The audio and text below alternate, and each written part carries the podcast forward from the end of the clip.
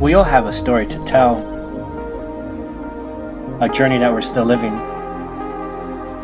And I believe our greatest chance to purpose is the moment we have right now. What if the biggest lie we've believed is that we need something entirely new to get there? We told ourselves we need to do something new, be something new, believe something new. We tell ourselves we need new people, more resources. But what if all we need to do is sit down and rethink vision? Take the vision we already have and refine it, refocus it. So this is our chance, not only to retell the story, but to rewrite the future. This is our revision.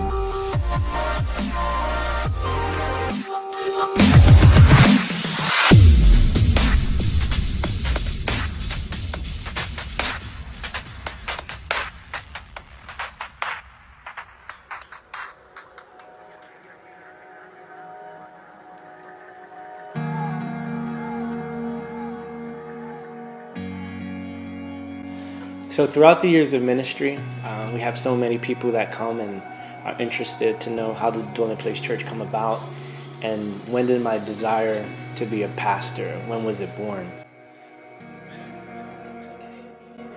I wish I could say that I had this awesome story about being, 15 years old and I saw a pastor or a preacher and I knew that's exactly what I wanted to do when I grew up, but that's not my story at all. I actually was just raised in a Christian home by my mom and my dad, who raised me and my two sisters. I have an older sister, Sarai, and a younger sister named Deborah.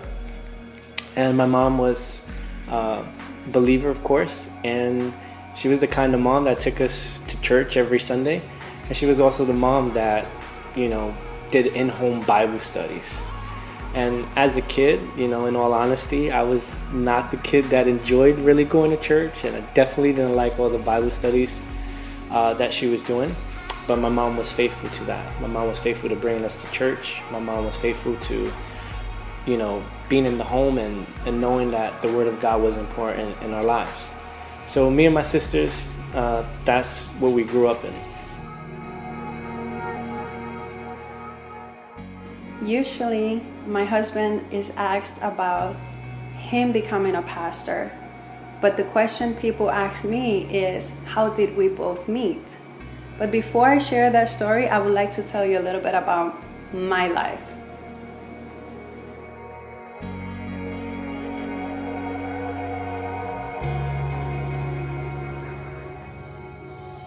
I was born in Brooklyn, New York, in 1975, and I was still an infant when my parents decided that things were not going to work out between them, so they decided to divorce. Shortly after, my mom met this young man and decided to enter into a serious relationship with him. Eventually, she moved to Puerto Rico and she left me with her parents back in Brooklyn. They raised me. And once my mom was settled back in Puerto Rico, she sent for me. I was then 4 years old. Jumping 10 years later, when I was 14, I was already expecting my first child. And at 15, I ended up marrying my child's father. By the time I was 17 now, I was expecting my second child, Daniel. And I already had graduated high school. I had him, and when he was about eight months old, his father and I decided things were not gonna work out between us, so we separated. After that, I continued my studies as a certified operating room technician. I graduated. And then when my daughter Tanya and Daniel were 5 and 3 respectively, I entered the medical field and I worked there for a little bit. But it was then when I started developing other relationships, and I was now a very independent person who was a single mom who had no one to give me any rules of what I should do or shouldn't do. And it was then when I was introduced to the club settings and the consuming of lots of alcohol. But I noticed that that wasn't the life that I wanted. And in my heart, although I knew about God, I heard who God was, I did not have that relationship, but I yearned it so bad.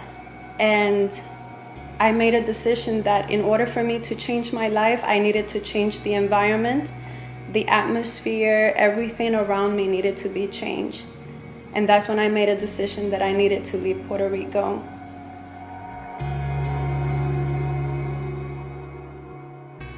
Ironically, my sisters and I were raised in a Pentecostal Spanish-speaking church, but we did not speak a word of Spanish nor understand it. When I was 7 years old, my mom came to the conclusion that it was best for us to try out some American English-speaking churches, because she really felt that we were at the age where we really should be learning from the Word of God.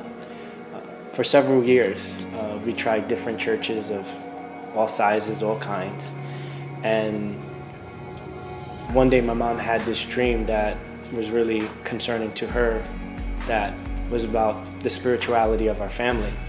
She spoke to my grandfather and her brother, and after them speaking, my uncle felt to tell her that we needed to go back to the church that we had left, the Spanish-speaking church.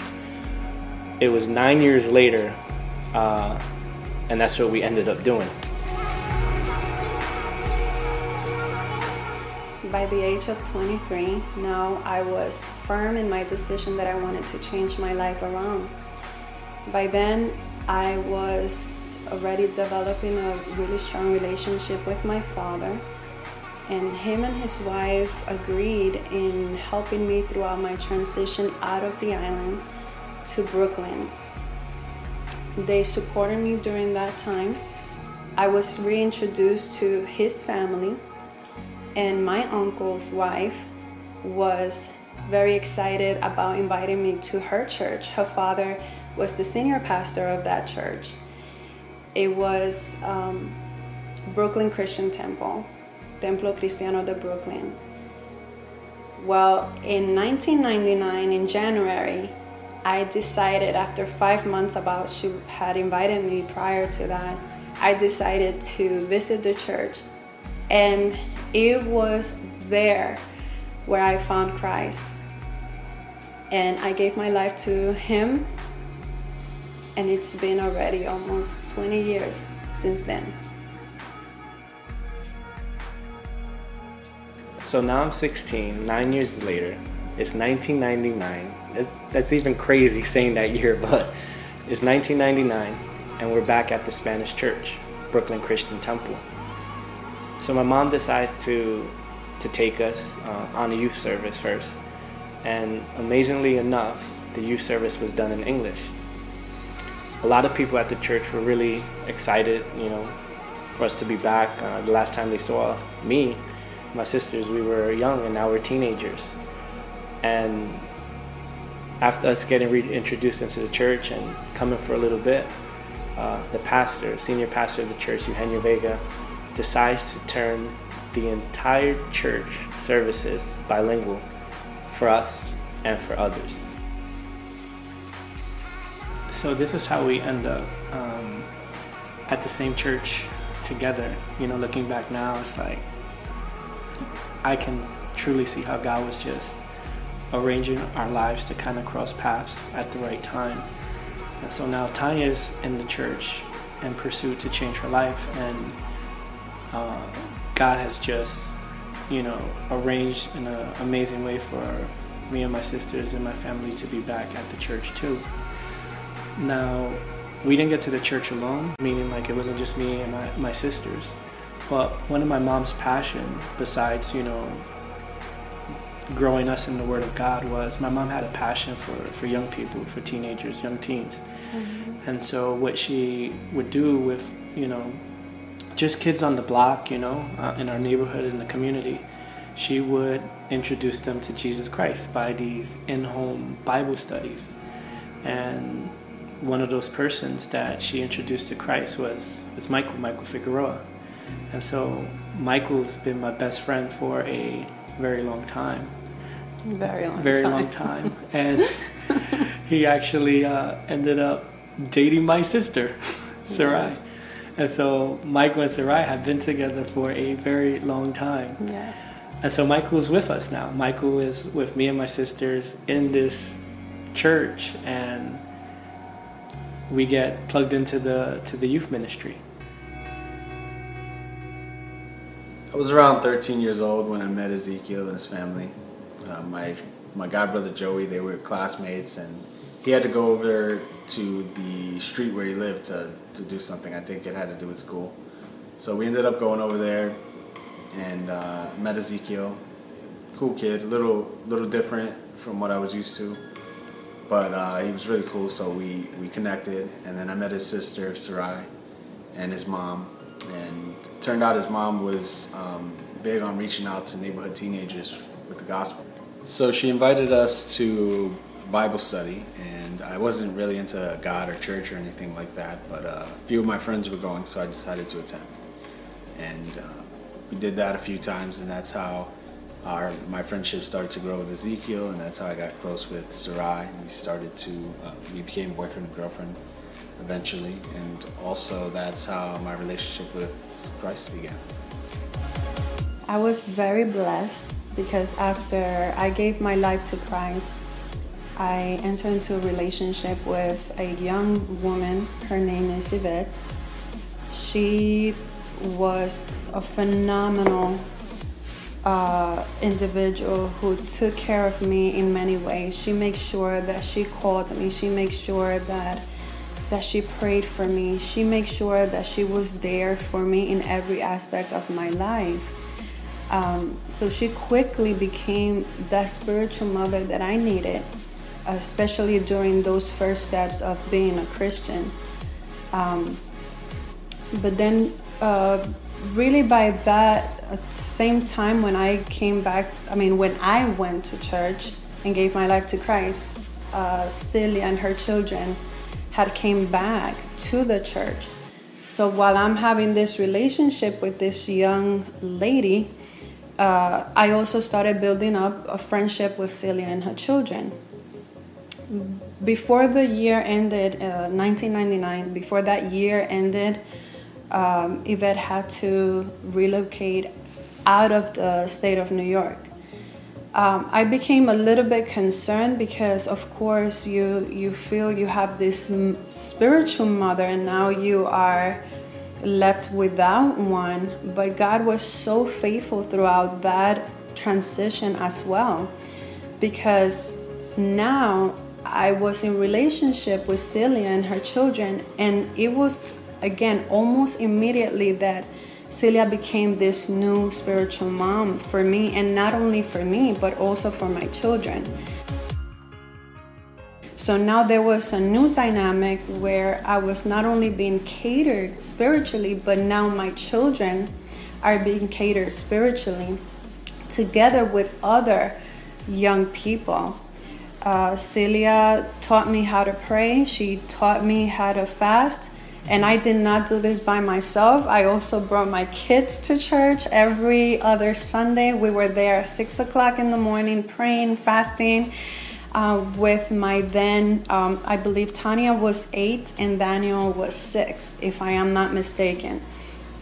And it was just an amazing experience, because quickly right after that, I saw the fruit of me serving the Lord and His blessings. I have been blessed from the very beginning, but He then allowed me to experience His love. It was absolutely overwhelming that there were certain things that I was still struggling, but He overwhelmed me so much with His love that I personally had to make a decision to say, I need to change my life around because I love God that much. And I truly appreciate the fact that He didn't abandon me in this journey, but He provided that person that I and my children needed right after Yvette had to relocate. So now we're in the church together, and simultaneously we're both growing in our relationships with God. My mom becomes her spiritual mother for her, her kids, and of course my mom was my spiritual mother too. And so we have that help from my mom, and then I'm in the youth ministry as well and begin to grow through the work of the youth ministry. And so, of course, I'm a young man and I see this amazing young mom with two children, and I think myself and every other guy there thought she was a beautiful hot lady with children. And we grow a relationship with each other because my mom is her spiritual mom. Even at one point, my mom asked if she could kind of help me and my sisters with some Spanish because the church was bilingual. And so at one point, she even becomes our Spanish teacher. I wasn't the best student. I don't think I passed every test from her. But one day, my mom was talking with her kind of, privately alone at the church in the basement. Where they did Sunday school and stuff at, but my mom and her were having a conversation and I was kind of being nosy, and I overheard her talking to my mom about, praying for someone for her and for her children. And me being nosy, I kind of just stepped into the conversation, and I remember saying this is a very true story. Yes, it is. I said, "If no one marries you, I will marry you one day." And I said that, and I kept walking. Part of me leaving the island was because I needed stability. And not only me, but my children also needed that stability. Therefore, I knew that I needed to stop dating and just changing the way I was living life and to be a role model for my children.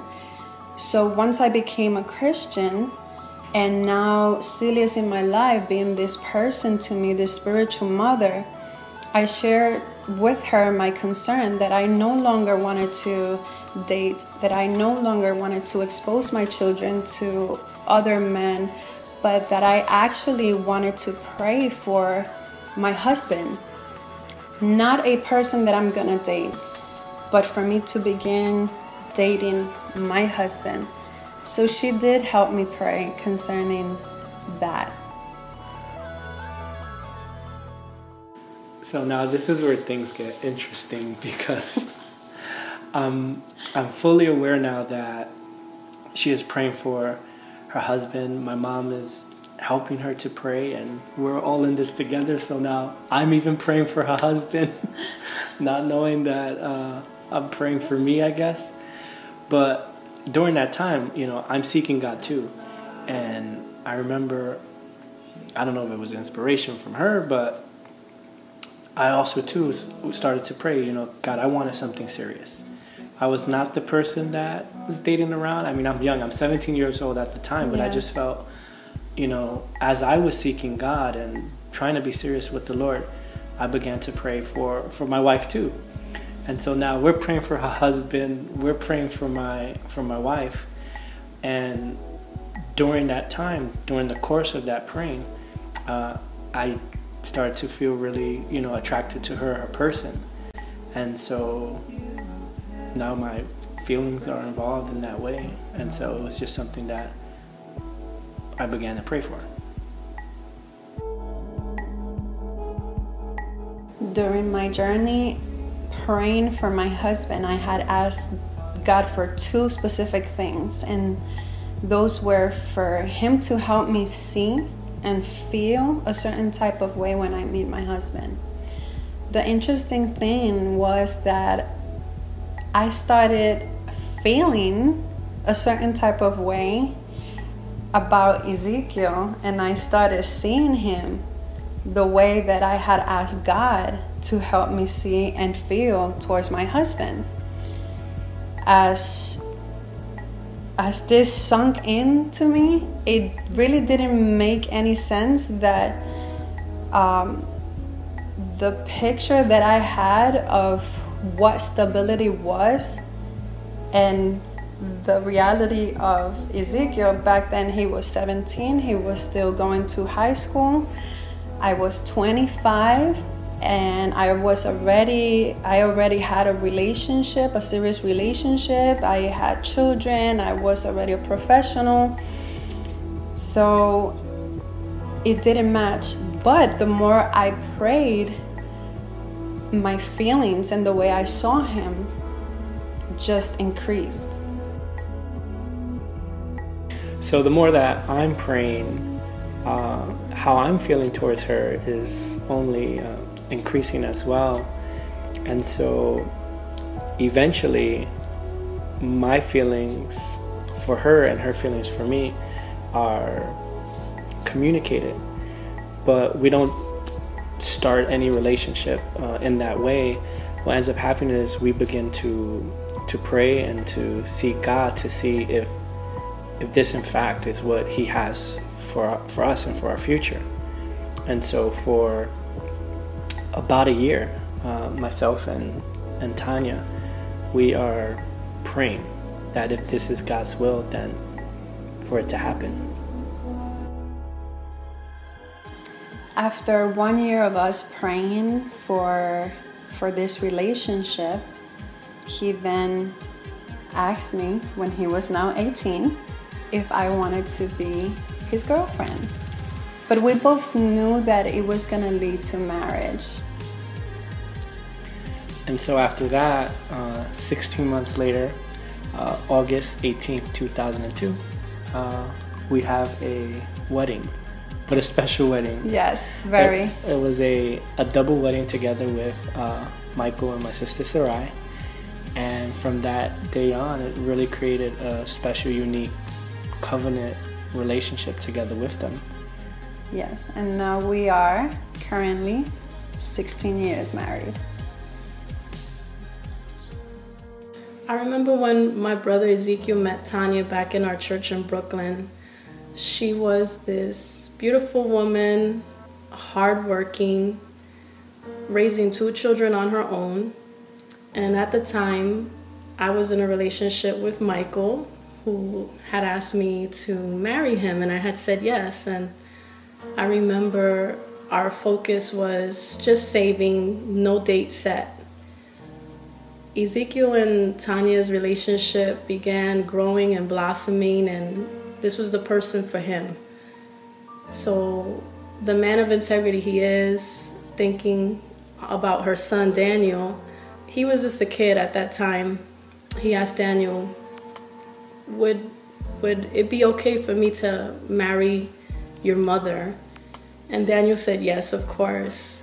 And he prepared and he asked Tanya, would you marry me? And she said yes. It was just something about it. Now, Michael and I are engaged, Ezekiel and Tanya are engaged, and I remember my mother saying, hey, how about a double wedding? It was just an idea, just a thought, and I just, let it go. Didn't think much about it.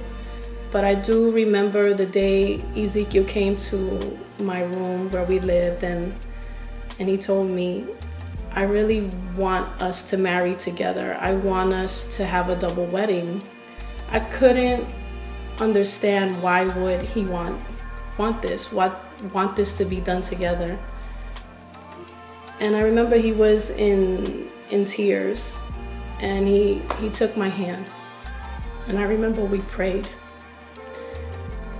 And there was just something about that moment that I knew I had to say yes.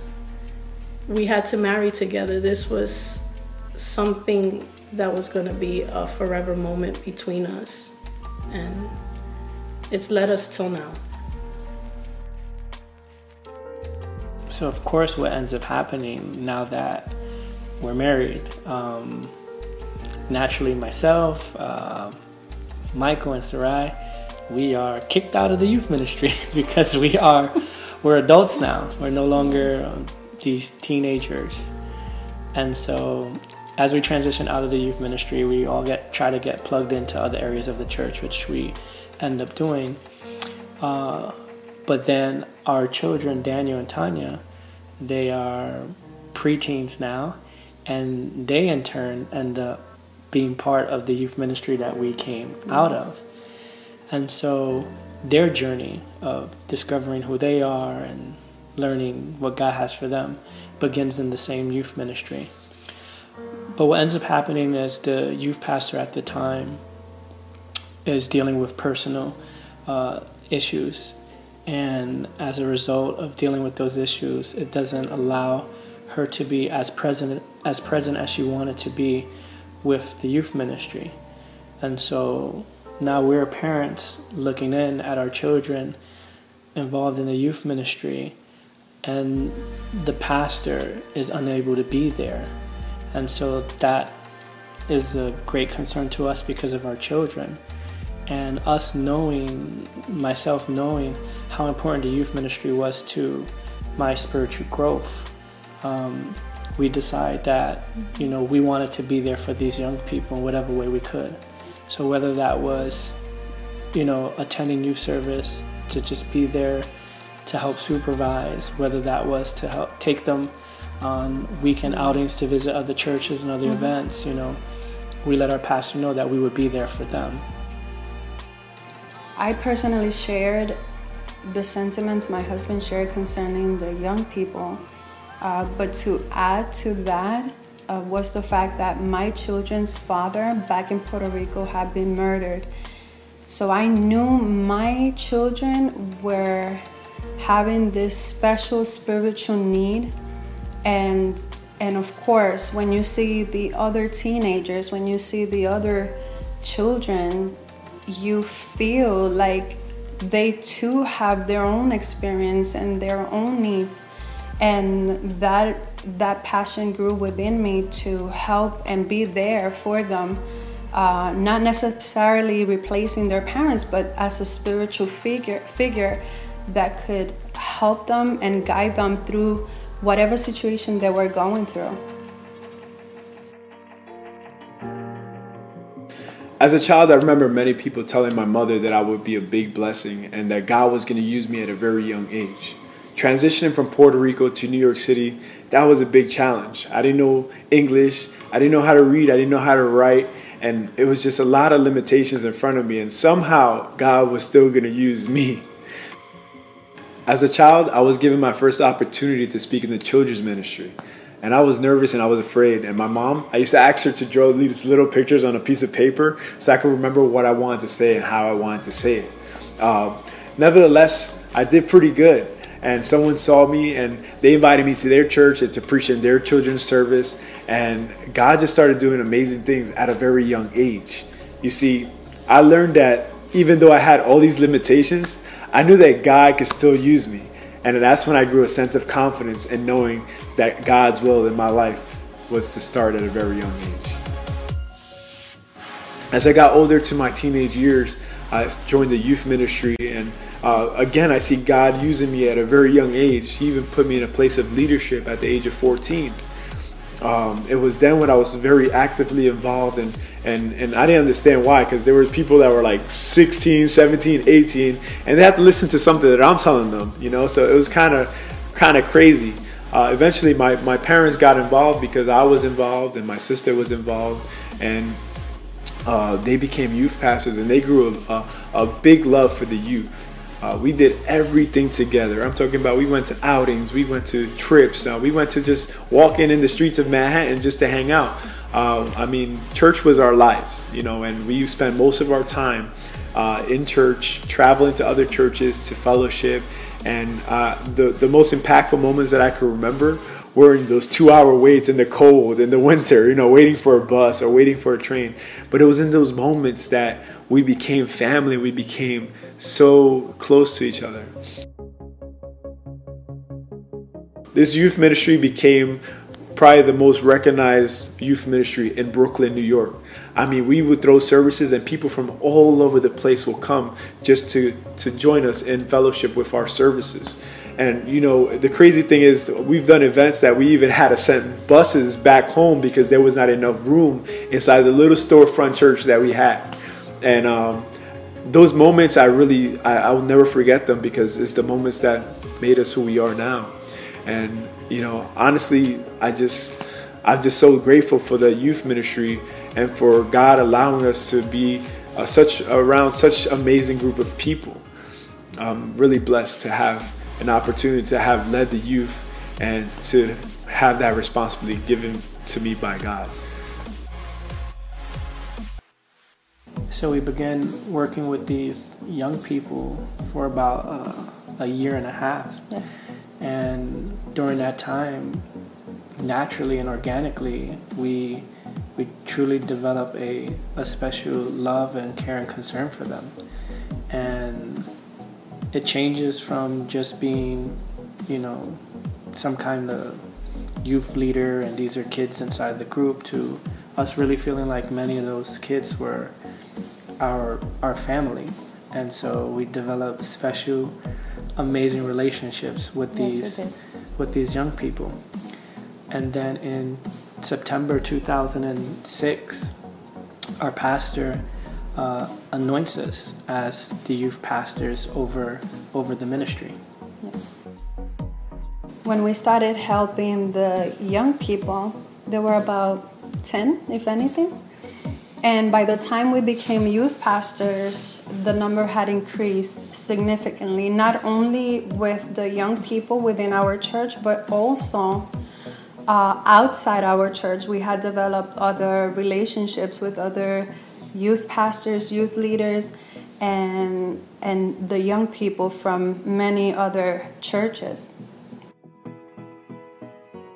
So as all of this is taking place and relationships are going well with the young people and our relationships with other youth ministries and youth leaders, what is very true is that at no point while all of this was taking place did we ever talk about, or I would even say not one time did I ever think about doing this with the intention to become a youth pastor. Definitely. You know, we loved our children and we saw the need within the youth ministry of the church, and out of that need we became present. But truly God was doing something with us that we had no idea what he was planning. On March 28, 2008, we were getting ready to have this late night youth service, and we were expecting several other churches to join us. And as we prepared, my husband Daniel, our son, who was then the youth president, and myself, we came together to pray that God will move in a very special way that night. After we prayed together, I told him that I was going to go to the altar to pray by myself. And so I went to the altar and I kneeled down and I began to pray, you know, pray that everyone would get there safe and that the service would be, you know, impactful and touch these young people's lives, all these, you know, young people that were going to be coming to join us. And so as I began to pray, I had a vision. And in the vision, I remember my eyes opening up again, and I remember being in a stadium-like building. And the only way for me to describe kind of what I saw was kind of like being in Madison Square Garden, and I was at the top in the bad seating, the nosebleed.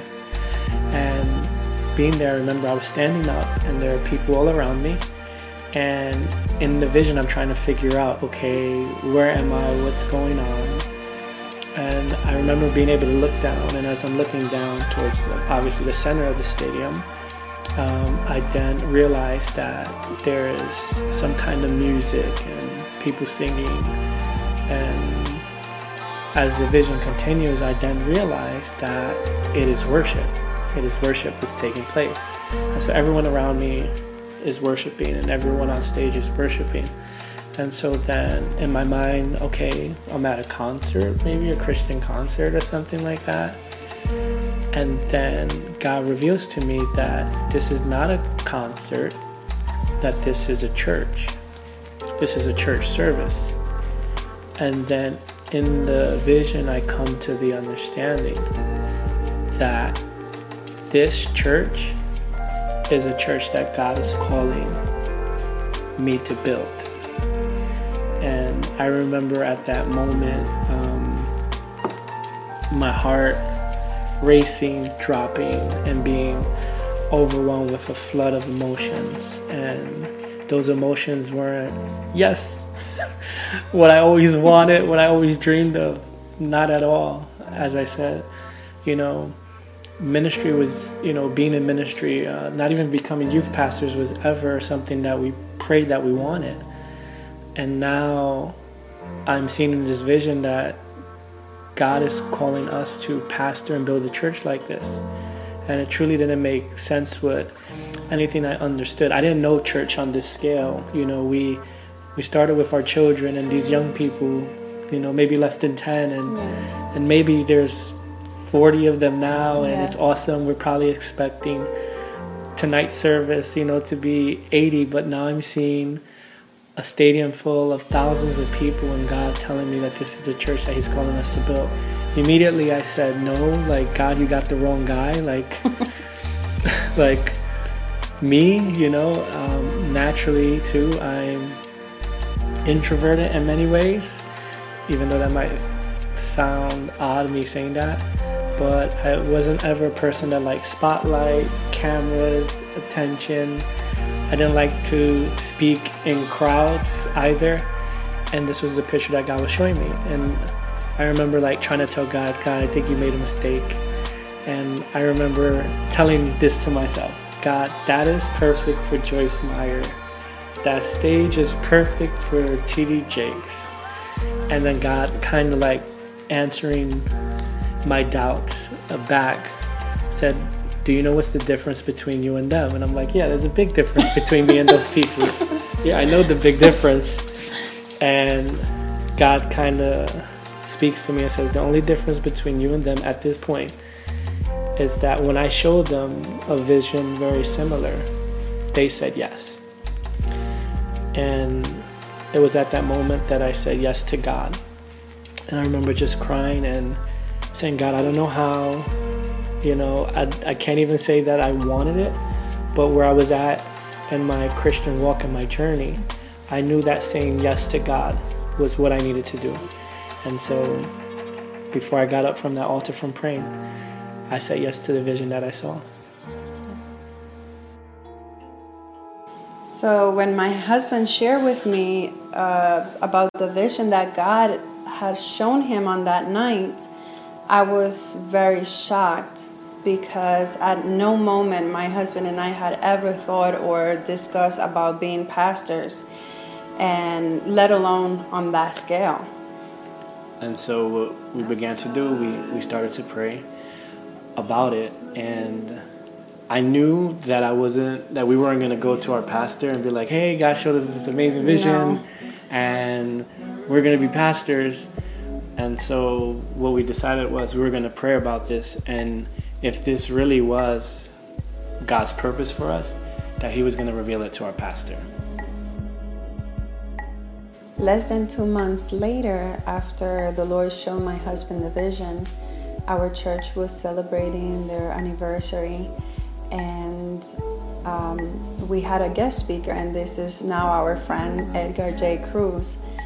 And at the end of the service, he asked my husband and I to come forth, to go to the front where he was. And then he asked all of our young people, which we pastored, to come to the front and make a circle around us. And then he gave us a word, or rather, he gave them a word. And he said to them, the Lord says to cherish your pastors, your youth pastors, because he will be taking them out very, very soon. And then about a week later after that, our pastor communicated with us that he wanted us to go to his home because he wanted to speak to us. Yes. And I remember being extremely nervous, and so we arranged to meet with him, and so we got there, and so we sat down, small talk first, and then after that he had a question for us, and he said, what did we feel God wanted to do with us. And I remember I was terrified inside. I'm like, oh my God, how do I tell this man that I had this vision? And so all I said was, well, I see ourselves, you know, working with the young people, continuing to serve. And he then told us, he said, I see God calling you guys out and to do something else. And then he said, he sees God either using us to do evangelistic work or to be pastors, and that he wanted us to know that we had his blessing to do that. Yes. So something interesting, before God has spoken to my husband concerning the vision. Now in the beginning of March, I was planning to travel to Puerto Rico to see my parents and my family. And my cousin, Jennifer, she learned about it and she wanted to come with me. So we planned to go together. And as we were getting ready, I was gonna call this, you know, the car service that I used to, you know, use. And she was like, no, I don't like them. I have my own car service. So anyway, she ended up calling them. And as we were getting in the car, she tells the driver, can you please put the radio up? Something I personally wouldn't do. And as that happened, the person on the radio goes, so if you are call number 8, you are gonna be the winner of Disney tickets. And I was like, oh my God, you know, I never win anything, so let me call. I really didn't expect anything of it. So when I called, to my surprise, the person on the other line was like, congratulations, you won the Disney ticket. So that was amazing to me. So these tickets were everything to us. It was a long year working with the young people. Yes. We received the vision, which was a roller coaster of emotions. And so we had planned at the end of July to go on vacation. We knew that we needed some time alone and just relax, get a break from everything. And so I remember we landed in Orlando. It was a nighttime flight. And I remember walking down the airplane as we were getting ready to exit, and I remember the moment that my foot stepped off the airplane onto the jetway, which connects to the airport. The minute my foot stepped onto the jetway, God showed me that the vision was here in Florida. Yes. And I remember that feeling of like, wait a minute, this is supposed to be the vacation where we're away from everything, we're away from church, just time for us. And I was just overwhelmed with knowing for sure that the vision that he showed us mm-hmm. was not back home, but it was here. A month before us traveling for our vacation, I was able to reconnect with my first spiritual mother, Yvette, which at that moment she was living in Florida. And I shared with her that I was gonna travel to go to the parks, and we agreed in this conversation that we were going to spend some time together so we can catch up. Well, the time came where we came to Florida, and she picked us up and we went to her home and we started this conversation, and I remember us asking her, well, what church are you going to? And it was there that she shared with us that she was not actively attending any church because she was not able to find a church that she could call home. So I didn't share anything with my wife about knowing that the vision now was here in Florida. And so Yvette does pick us up from the airport, and we finally get to her home and we're catching up and we're talking. And when Yvette expressed how, since her relocation from New York to Florida, Her and her family were unable to find a church that felt like home. When she said that, God spoke to me, and he said, and this is why I'm bringing you here, for people like Yvette. It was about 3 days that passed by, and I just couldn't hold it anymore, and I knew I had to speak to my wife. And so I remember it was the night, and we're getting ready for bed, and we're in Yvette's home, and I said, honey, I need to talk to you, I need to share something with you. And I remember we were standing, and held her by the hands, and I said, love, God showed me that the vision is here in Florida. And I just remember breaking down crying, and it was messy. And I said, this is the place. The vision is here.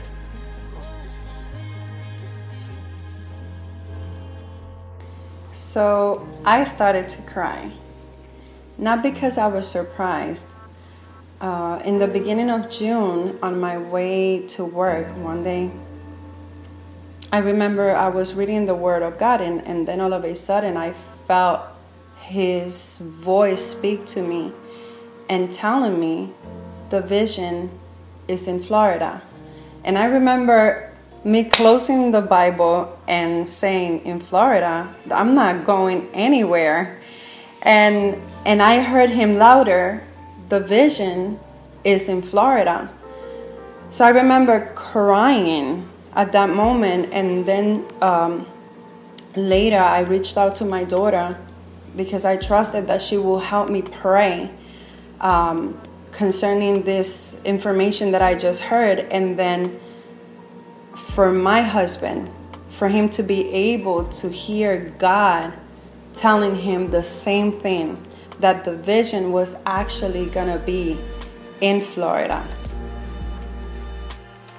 So now she's crying, I'm crying, and then she tells me, she said, honey, I've been praying for months that you were here when God told you that the vision was in Florida. And so now we're both crying together even more, and I remember we're together, she's crying. She's crying on me, and she's like, so do we just send for our stuff? like, lady, are you crazy? Let's just send for our stuff now? And so I'm like, no, we can't just send for our stuff. Our kids are home, and, you know, we have to go back home, obviously. But then we know that this is the place that God has the vision for us. And then I realized, like, oh, my God. For us to come over here, we have to say goodbye to everyone over there. Yes. And so we decided that the first people we needed to speak to were Sarai and Michael. Michael and Sarai happened to be here on vacation, so we invited them over for dinner to let them know that the vision was not back home. And I remember being really scared to tell them, how do I tell now my sister, how do I tell Michael that the vision that we talked about is not back home and that we would have to be leaving them? So we were on vacation in Florida, Michael and I, and at that same time, Ezekiel and Tanya were on vacation in Florida. And during that time, he had asked us if we would go out to dinner. So Michael and I joined Tanya and Ezekiel for dinner, and he wanted to share something with us, and I knew that it was important. And while at dinner, he began to share with us something that God had showed him about Florida. And that was a vision of thousands of people coming together. And he was leaving Brooklyn, where we lived, where we were spending our lives, where we were engaged in ministry. And I knew that this was from God. And I told him, the day that you and Tanya leave, we would go with you. I knew that this was a calling, and we had to be a part of it.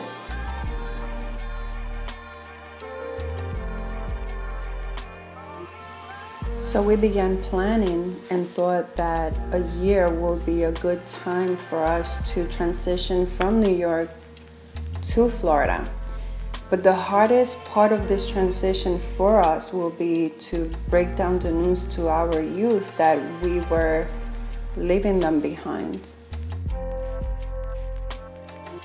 So we anticipated that a year would be enough to make the transition, but God's plan was that we would get here sooner.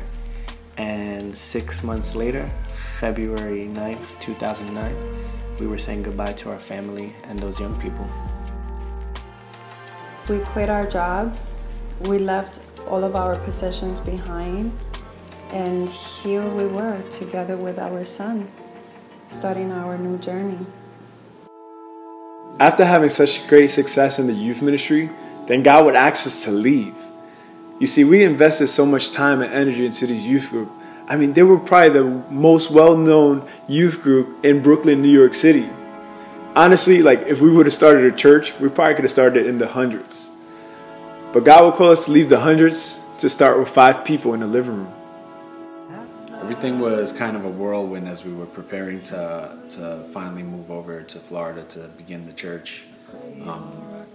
You know, we had planned to come down at a certain point, and that time frame changed to much closer than we thought. And so, you know, we had a ministry in New York. We had, you know, this youth ministry that we were working with, and we were trying to make sure we didn't just leave those young people hanging high and dry. So, you know, as the time approached, we were having these conferences, trying to impart as much wisdom and, you know, the Word of God on them as we could, you know, until we left.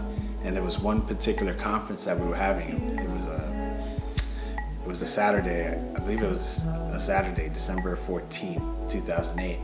And, you know, we had the conference. It was a powerful message in that conference. And as the conference drew to a close, you know, we began to minister.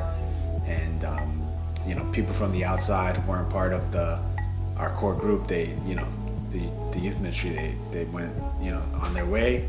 And we were kind of left alone there with our youth ministry. And, you know, it was kind of this like goodbye moment where we all got together. It was very emotional. And I'm not an emotional guy, but that day I cried my heart out like I hadn't cried in years. You know, we raised these kids in God, and this was the moment where we had to let them go. So the 5 of us begin this new journey together. We start reading the Bible together. We start discussing principles, values. We wanted to be sure that we all believed the same thing before we opened up a church. Yes. And so 6 months later, on August 16, 2009, we opened up with our first church service as the Dwelling Place Church.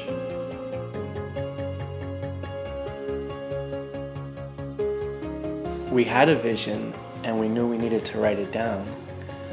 So in trying to capture the picture of what God showed me, I created this elaborate vision statement: to build a sanctuary where thousands can meet God through Jesus Christ, encounter His love and restoration, building them up so they too could reach the world around them.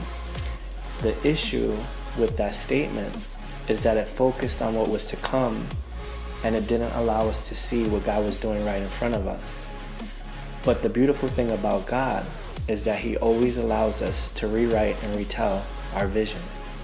Therefore, this is our revision. And so you want to hear it? You want to hear it? It used to be to build a sanctuary where thousands can meet God through Jesus Christ, encounter His love and restoration, building them up so they too can reach the world, the world and others around them. Yes, yes, I know, but you ain't going to remember that. You ain't going to remember that. But this one is all about that. And so I want you to know that TDP, we exist to love people how God loves people. See, this vision works whether there's 1,000 people there, because you know what? When 1,000 people finally walk into the Dwelling Place Church, and I know it's going to happen. I believe it's going to happen. I know it. I can see it. I believe it. I declare it. And when those thousands are there, you know what we're going to do? We're going to love them. We're going to love them how God loves them. But check this out. Even if it's not thousands, what if it's only 100? What if it's 125? We can still look at every single person and still love them the same way how God loves them.